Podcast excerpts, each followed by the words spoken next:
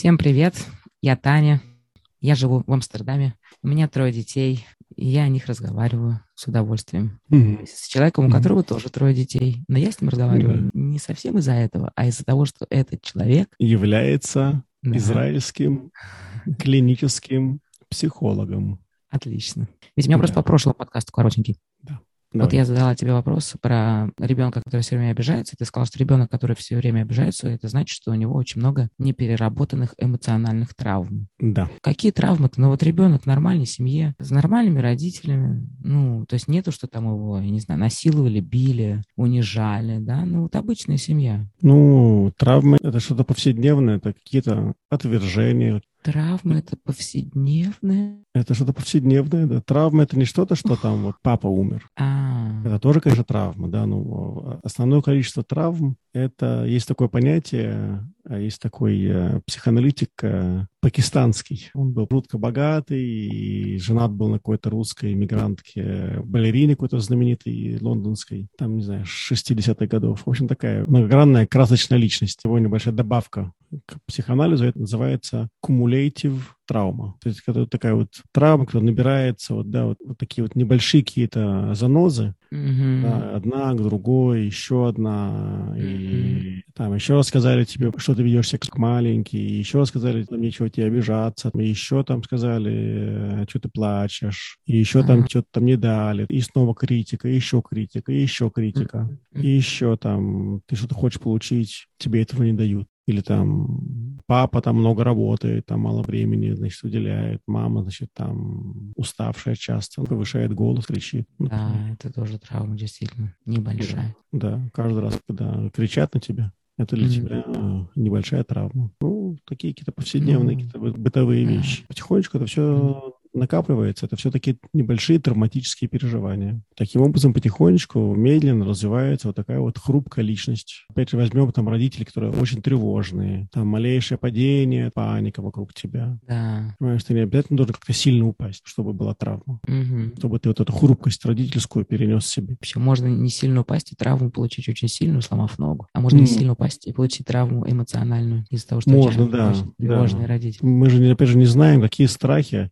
переходят к ребенку от родителей. да. Так что таким образом э, и вроде бы у ребенка из нормальной семьи, Мгм. вроде бы там ничего такого у него страшного не- происходило в жизни, никого, никаких потерь нет, и, в общем-то, обеспеченный, и всегда все у него было, Да, да, да, да. а, тем не менее хрупкость может возникнуть. Повседневно, в смысле, что это ни- ничего таким из ряда вон выходящим не должно быть, но еще и к тому же, что каждый день все это. Ну, практически каждый день там или М, несколько да. раз в неделю. Вообще Так все это- живем-то. Как Ну вот если да. действительно вот психологов послушайте, как мы все живем вообще? Нас столько раз ранят. Все ходим пораненные. Ну, а как мы живем такие пораненные все? Если любая вот такая вот э, заноза, Живем депрессивно, тревожно. ну да, действительно. Странный Какие-то вопрос. переживания, треволнения, какие-то у нас беспокойства. Вроде все хорошо, там, заснуть не можем, просыпаемся рано, Да, ворочаемся. Какой-нибудь там комар один мо- может полностью выбить из состояния засыпания. Да, да, да. Ну, в общем, живем, да. То есть, если взять человека, скажем, тонкого строения душевного, с каким-нибудь там высшим образованием, со склонностью к, не знаю, к искусству, к литературе, в общем, такой эстет. Мгм. Ну, это же люди тревожные, депрессивные. Прям как будто ты про Как это себя сам- говоришь. Недавно, да, хорошая песня была. Между отчаянием и умом живем. Певец говорит. Бен уш ле хухма. Хм. Зацепила меня эта фраза, да. Ну, это, собственно, было по поводу прошлого подкаста. О чем сейчас-то говорить будем, Витя? Ну, вот я думал, может быть, про то, как эмоционально развивать ребенка. Очень многие родители нацелены на когнитивное развитие своих детей. Им хочется, чтобы они побыстрее читали уже, там, да, там, считали, узнавали буквы, узнавали цвета, По-английски разговаривали. по-английски. Ну, и начинают с маленького, там, годичного, двухгодичного, трехгодичного. Уже трехгодичных тоже выдают на курс английского, ведь. Уже в три года. Вообще Да? поразительно. Это просто преступление, можно сказать. Yes, yes. Все, в три года у ребенка заканчивается детство. Indeed. Это очень, очень печально вообще, конечно. То есть это вот люди, вот огонь вот это вот, который толкает их все время вперед, а вот карабкаться, значит, вверх по вот карьерной лестнице и так далее, вот достижения, достижения, огонь, который съедает, значит, людей. Вот они передают это детям, да, они хотят, чтобы они побыстрее, да, вот побыстрее они достигали вот, достижения постоянные, да, вот нацеленность на, достижение, да, она очень-очень э, сильна, и эта нацеленность, она в базе своей часто бывает тревожна очень. Но очень того, что обычно не понимают, да, люди, что, в принципе, очень важно, чтобы был баланс между эмоциональным развитием и когнитивным. Потому что если вот это вот когнитивное развитие, оно сильно опережает эмоциональное, да, то возникают проблемы. Потому что эмоциональное развитие — это как некая база, основа для когнитивного развития. Если основа, она шаткая, когнитивное развитие, оно значит, тяжелое, большое, да, оно начинает шататься. Эмоциональная база не выдерживает. Как это проявляется? В принципе, в тревожности. И mm-hmm. когнитивное развитие, оно идет на службу к тревоге и депрессии. Да, и тогда могут возникать разные страхи, больше, чем обычно. А можно простыми словами, что когнитивное развитие Когни... начинает служить страхом и тревогам? То есть э, у ребенка уже там много информации да, накопилось в голове. Угу. И эмоциональной базы, чтобы выдержать эту информацию, у него нет. И тогда эта информация превращается в разные разнообразные страхи, например. Поняла, да. Например, да. А вопрос, как развивать ребенка эмоционально, да? Да.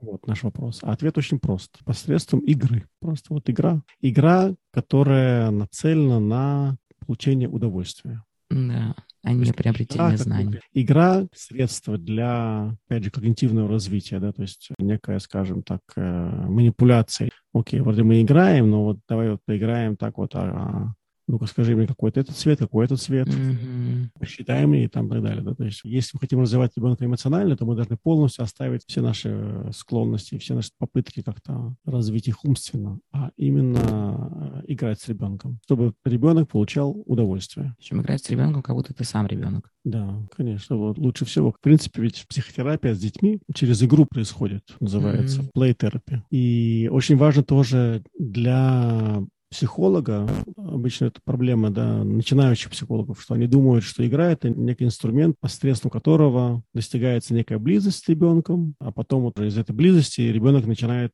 делиться с э, психологом какими-то там своими переживаниями. Начинающие, да, психологи, они часто переживают, они говорят, вот, ну, вот мы только играем, а ребенок в чем там про себя не рассказывает, ну, там, возьмем это 7-летнего, 8-летнего ребенка, да, 9-летнего, 10-летнего, 11-летнего. Mm. Ребенок ничего не рассказывает мне, тут еще добавляют давление извне, например, там родители рассказывают, как у него там все плохо там, в школе или как все плохо дома, а ребенок приходит и только играет психолог такой, он начинает переживать, чувствует, что он, в общем-то, не выполняет свою работу. И это большая-большая его ошибка, потому что игра — это не средство, а это именно цель, да, сама цель. Игра сама по себе — это вот то, что развивает. Опять же, ребенок всегда выбирает себе игру, которая подходит под его эмоциональное развитие. Угу. Ребенок, например, там, инфантильный, так грубо говоря, да, инфантильный, то есть да. ребенок, чей биологический возраст сильно опережает его эмоциональный возраст. Как мы это видим? Мы это видим там, ему там 8-9 лет, у него там еще игра воображения. Там 8-9 лет мы ожидаем от ребенка, чтобы он уже начинал играть более такие структурированные игры, настольные игры. А вот если мы, опять же, вернемся к некому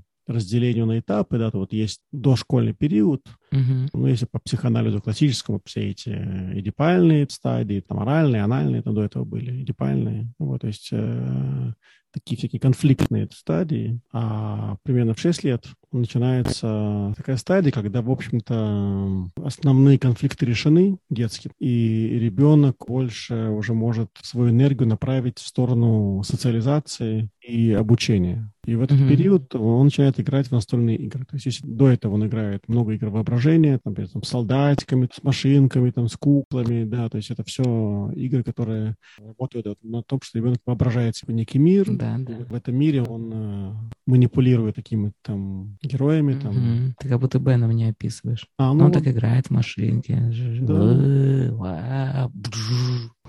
Это на самом деле очень развивающие игры эмоционально, да, потому что он, в общем-то, проигрывает какие-то ситуации. То есть если присмотреться или поиграть, да, вот там же есть какие-то конфликтные моменты. Ну, там, например, два там года, может быть, ребенок учится только каким-то базовым навыкам, ну, базовому какому-то контролю, да, там берет машинку, катает туда-сюда, туда-сюда, то потом, когда начинается уже некий нарратив, то к этому нарративу можно отнестись как ко сну. То есть всякие там конфликты. Ну, Бен обычно дерутся машинки. Дерутся, ну, видишь, машины дерутся, да, то есть он Да. таким образом мастеринг агрессион, да, то есть он прорабатывает разные агрессивные переживания, которые у него есть А, внутри, Интересно. Да, Учится жить как-то с этим. учится с этим жить, да, то есть, например, на психотерапии, вот если бы он был бы, да, и вот он Мгм. так бы делал, да, то, например, то, что мог бы делать психолог, это проговаривать какие-то чувства одной машинки или другой машинки, Например, ой, мне больно. Да, например, ой, больно, ой, не, не надо там, пожалуйста, там, или там, ну, Мгм. все что, все, что угодно, да, то есть как-то войти в вот эту игру и как-то Да. присоединиться и искать некий баланс между добавлением своего и какой-то спонтанностью своей, но находясь в рамках, заданных ребенком. Мгм. Если мы так вот плавно и незаметно переходим к неким советам, как играть, да, с ребенком, Да-да. чтобы игра Да. была наиболее развивающей эмоционально, да, то Мгм. вот это вот то, что, в общем-то, нужно сделать. То есть, опять же, если мы говорим про то, что эмоции помогают нам перерабатывать переживания, то есть проговаривая, проявляя некие эмоции той же самой машинки. Понятно, что на машинку проецируется некая часть личности, которая пережила какое-то там обидное, агрессивное, фрустрирующее переживание. You name it. Да, да, интересно. Очень э, много вариантов разных. Наверное, главное это, чтобы было удовольствие, Да, да. Вот.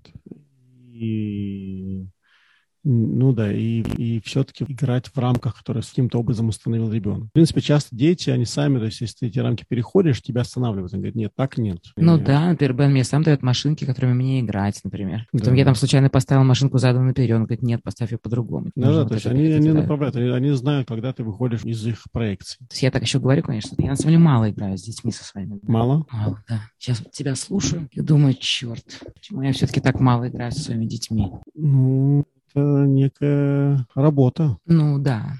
Нет, почему конкретно я мало играю с детьми, я понимаю почему. Ну да, некая работа, там оторваться от домашних дел, то, что запланировала сделать, в итоге отодвигается. Мгм. В общем, как-то так. Ну, иногда Ну играю, да. но мало. Ну, может быть, если будешь понимать, да, насколько да, это да. важно э, для развития эмоционального ребенка. Ну, я как то будто есть- это уже должна знать, я же читала твою методичку. Да, ну вот. Предпочла забыть. Да, ну есть некие внутренние какие-то течения, да, внутренние какие-то склонности автоматические, которые трудно преодолеть, да, то есть ты там даже что-то там прочитаешь и понимаешь, что ага, надо что-то менять, но потом потихонечку вот этот твой внутренний гольфстрим берет свое и Мгм. снова возвращает тебя. Сейчас с Беном как-то, ну, на площадке могу с ним побегать, да, там поиграть, э, с горки поскатываться вместе, такого плана. Мгм. Например, если уж не машинки, да, если не такие игры воображения, Мгм. то с Диной и вообще и Шошей вообще практически не играю. Ну, это не, нехорошо. Не, в общем, ну да, игра это, конечно, такая вещь, э, много можно что сказать про игру. Возвращаясь к тому, что я начал, никуда вот мысль про настольные игры, да, то есть вот школьники до подросткового возраста. От них мы ожидаем настольных игр. Там очень важно, ты, в принципе, учишься жить по правилам. И если такие вот игры воображения больше развивают если воспользоваться э, делением Фройда на ид, эго и суперэго. Ну, суперэго убираем, ид, да, как некие более какие-то бесформенные, импульсивные стороны личности, там, либидо это можно даже назвать, то эго это, в принципе, контейнер, да, внутренний аппарат, который э, регулирует, да, между внешним, внутренним, да, и помогает нам э, подстраиваться под внешние условия и из этих условий для себя получать максимальную выгоду для своих нужд. Поэтому вот эти вот настольные игры, они, в принципе, развивают в основном эго. Мгм. Да, потому что ребенок учится играть по правилам. Это ожидание своей очереди. То, что кубик показал, все. И тут э, возникает тоже много разных дилемм. Например, ребенок, он еще не готов играть по правилам. Для него это слишком болезненно. Его Мгм. эго слишком слабо, ну или параллельно, да, и у него просто очень еще много каких-то непереработанных болезненных переживаний, да, там у него эмоциональные дефициты, да, например, представь себе этого ребенка, какую-нибудь сироту, который там в детском доме вырос, и никто А. на него внимания не обращал, да, то есть ему будет очень сложно играть по правилам. Правда? Ну, конечно. Почему? Ну, потому что у него нет внутри места для других, у него низкий порог фрустрации. Он не может выдержать даже малейшего провала, неуспеха, потому что его нужды не удовлетворены. Непонятна связь между Не ним. очень. Есть вот э, внутренний ресурс. Да. Да, вот опять же, сленг современный, да, я в ресурсе, я не в ресурсе, да, вот есть некий внутренний ресурс, да, то есть вот представить себе, что ребенок, чьи эмоциональные нужды, э, ну, более или менее удовлетворяются, то у него и есть некий ресурс. Этот ресурс для чего ему нужен? Для того, чтобы, например, э, давать другим, для того, чтобы выдерживать э, некое отвержение, да, например.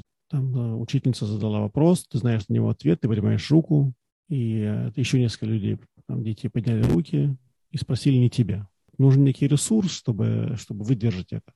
Понимаешь, то есть ты тратишь mm-hmm. этот ресурс да, вот на погашение боли, фрустрации. То же самое ресурс тебе нужен для того, чтобы в игре ждать своей очереди. В игре, там, если ты очень хочешь, чтобы выпало 5, а выпало не 5, тебе нужен этот ресурс, чтобы а. вот это все выдерживать. Поэтому очень важно, есть у тебя он или нет. Да, как некие жетоны, да, то есть ты там Шошу похвалила, ты как будто бы дала ей пару жетонов. Потом там mm-hmm. еще, там еще несколько, да, там она там получила хорошую оценку, еще несколько жетонов. Там еще там папа там и улыбнулся, еще несколько жетонов. Ты там проконтейнировал ее злость, да, то есть еще несколько жетонов. Mm-hmm. Вот этими жетонами mm-hmm. она потом выходит в мир, она может эти жетоны раздавать. Например, там тебе подарок сделать, да, на собственные деньги.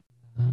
То есть это все, ресурс внутренний, который у нее, у нее появляется. А если бы этого не было, даже наоборот, ты там на нее накричала, еще там потом кто-то там ее раскритиковал, это все, значит, берет, и, значит, эти жетоны берет, берет, берет, забирает. Все, уже потом не остается этих жетонов. Поэтому мы, как родители, конечно, должны все время думать, как мы можем давать ресурс, да, наполнять этими жетонами ребенка. Да, интересно, да.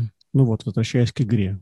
Есть вопрос, да, если ребенок не играет по правилам, наверное, стоит разделить эту ситуацию на две. Одна ситуация – это только родитель играет с ребенком, или же родители и ребенок, и там есть еще дети, которые играют. Я бы посоветовал бы разные протоколы, да, потому что если только родитель с ребенком, да, если ты даешь ребенку играть без правил, нарушать правила, то ты таким образом способствуешь его регрессии. Регрессия – это такое понятие очень психотерапевтичное, да, потому что, в принципе, психотерапию можно представить таким вот образом, как вот, э, если представить наше развитие как некую ось, да, по которой мы продвигаемся, да, то на этой оси есть какие-то травматические переживания. Если они не переработаны, то они как некие узлы, как некие барьеры, которые вот на этой оси находятся. Мы можем дальше продвигаться, потому что у нас, ну, в нашей личности есть разные стороны, более взрослые, менее да, вот какие-то наши взрослые да. стороны тянут дальше нас, а вот детские личности наши, более инфантильные, да, они переживают травму, эту боль, боль, она сидит там. Да. Она мешает человеку развиваться более гармонично. И он попадает на психотерапию. Мы, в принципе, на психотерапии создаются условия для регрессии, потому что он находится в центре, его желания, они главные. Их удовлетворяют, ну, или, по крайней мере, да. их принимают, да, эти желания, эмоции, переживания, все-все-все-все. И такая ситуация способствует регрессии. В терапевтическом смысле регрессия – это неплохо. Нет, это неплохо. В принципе, да. регрессия – это плохо. У регрессии есть отрицательный коннотат. Нет, нет, а нет. нет, нет, нет, плохо, нет, нет, нет, нет. В психотерапии мы хотим, чтобы была регрессия. А. Чтобы пациент мог проявлять более свои детские стороны. То есть, э, чтобы вот э, взрослые части немножко его отпускали. Да, да, потому что взрослые части более нацелены на социализацию, на, на, на приспособление за счет детских угу, частей. Угу. В смысле, за счет, ну то есть за счет детских, что больше становится взрослого, а детского становится все меньше и меньше. Детское становится вне закона. Вот в чем проблема. То есть это некие голоса в личности, которые вот управляют да. личностью. Все больше и больше доминируют такие вот правильные, да, вот голоса, вот такие правильные ценности, ценности, которые думают вот о других, нацелены помогать другим, а себя убирать в сторону, например, ну, там, не проявлять свои обиды. Регрессии можешь проявить все это. Да, то есть то, что мы хотим создавать как психотерапевты, да, то есть мы хотим создавать такие условия, mm-hmm. чтобы пациенты становились как можно, в принципе, более инфантильными, более ранимыми, наверное, это наиболее такой вот э, такой момент. Будешь быстрее видеть, на что он обижается и что его задевает. А если ты как бы менее ранимый, то по тебе не видно, что тебя задевает. Ну да, да, мы хотим, чтобы пациент снимал с себя свои защиты потихонечку. Да, да, да, да. Да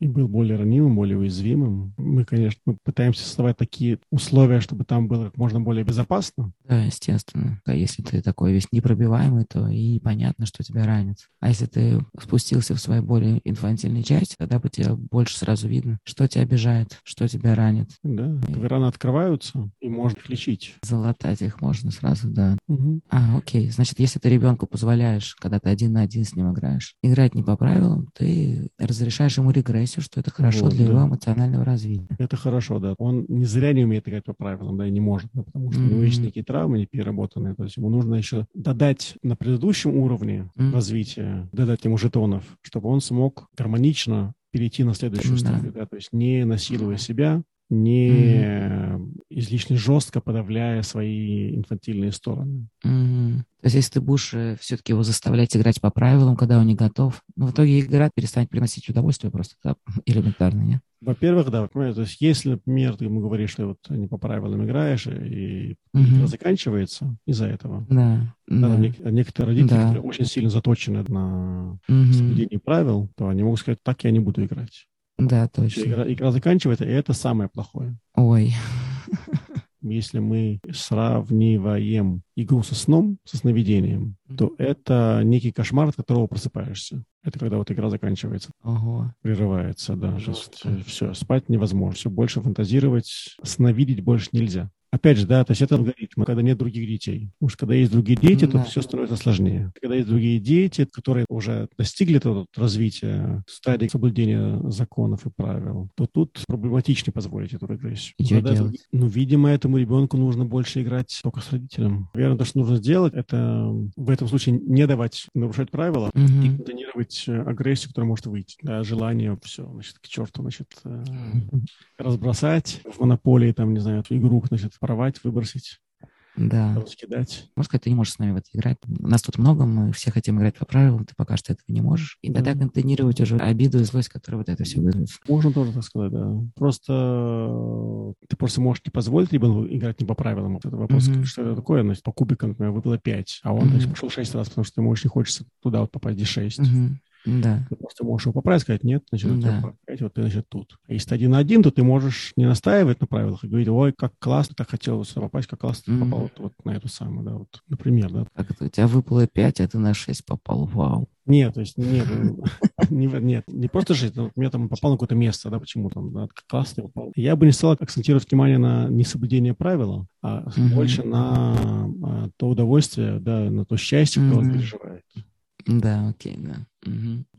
да. Но опять же, не, не давать, у этого тоже есть право на существование. Угу. Это развивает силы эго. Но тут нужен баланс. Да? Я так понимаю, что вот эта регрессия и развивает силу эго. Она развивает силу эго не напрямую, ты позволяешь эго расслабиться. А. Что такое эго, понятно? Я уже тоже запутался. Что такое эго? Ты сказал, что это типа как контейнер. Да, эго — это контейнер, да. Скажем, эго — это более взрослая часть. Есть взрослая часть, и есть инфантильные какие-то стороны более. Внешняя реальность для них не так важна. Для эго важна внешняя реальность. Эго — это наш аппарат, который помогает нам приспосабливаться к внешней реальности. Вот когда мы спим, сновидение у нас, да, там уже эго совсем нет. Нет внешней реальности. Там есть неосознанные части нашей личности, которые вот каждый урывает себе какой-то кусочек сновидений. Окей, значит, эго — это аппарат, который помогает нам приспосабливаться к внешнему миру. Да, то есть если мы хотим развивать эго, то, да, надо играть по правилам, угу.